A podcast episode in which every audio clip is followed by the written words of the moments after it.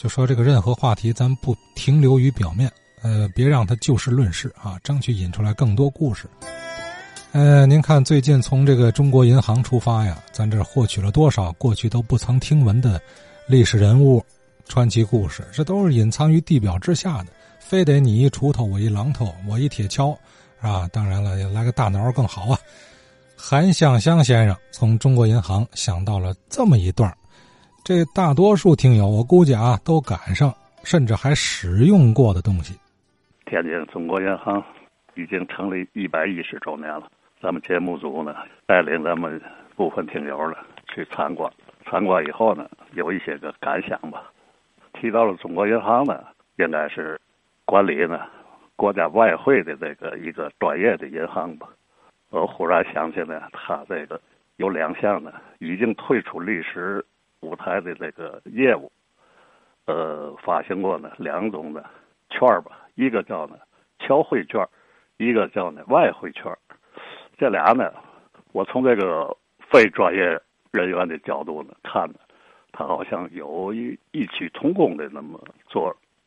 呃，这个侨汇券呢，主要呢产生在呢计划经济时期。在社会主义建设当中呢，起到了作用。呃，这个外汇券呢，好像呢，改革开放以后发行的这个业务，这俩呢，好像还有一一段时间，挺短一段时间，是互相都存在的。我呢，先说说这个侨汇券。这个外汇呢，在这个国计民生和社会主义经济建设当中呢，是呢不可或缺的。所以呢，由国家呢统一管理。中国银行呢，就成为了呢，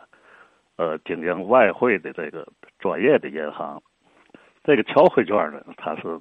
海外侨胞给呢国内的眷属的汇款。呃，四九年建国之初呢，在侨乡呢，侵犯这个侨眷的这个收取外汇的经济权益的现象呢，经常发生，所以呢，严重的挫伤了海外侨胞汇款的积极性。由于当时的物资呢供应的紧缺，所以在侨乡呢就出现了嘛呢？以啊物顶汇，就是呃海外侨胞呢他就不直接汇汇这个货币了，他就呢给这个国内的这个眷属呢汇一些个实物，致使这个侨汇额呢不断的下降。为了争取更多的外汇收入呢，五七年呢呃国务院呢就下发了一个。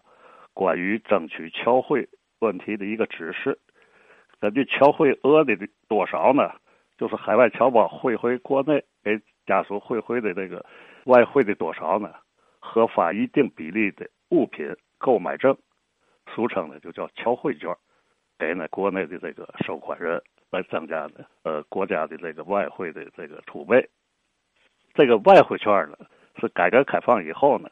呃咱们。跟国外的交往呢也比较多了，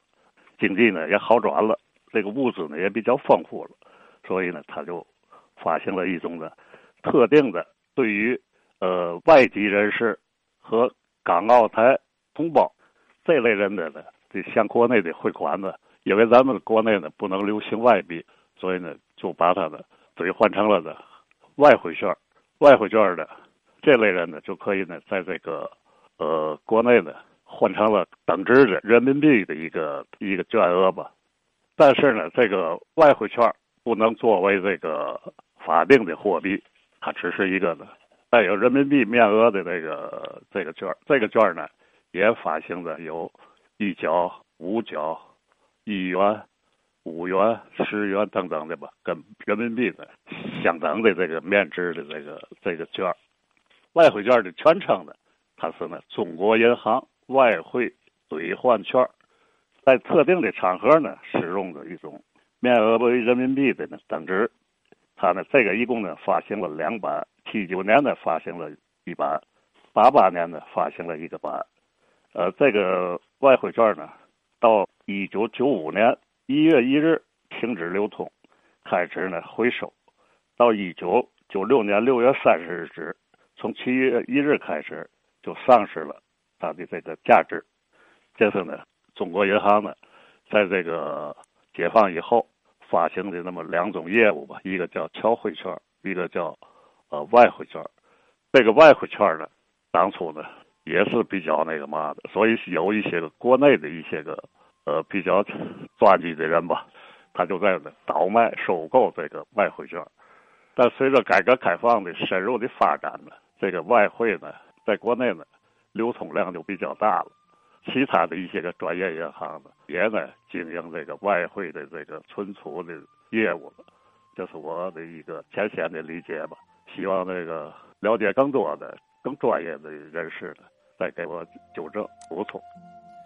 现在就说这个收藏票证的先生手里是不是还存着这个老外汇券，或者是什么侨汇券啊？看看哪位听友使用过，他是不是在友谊商店买进口商品时候花的？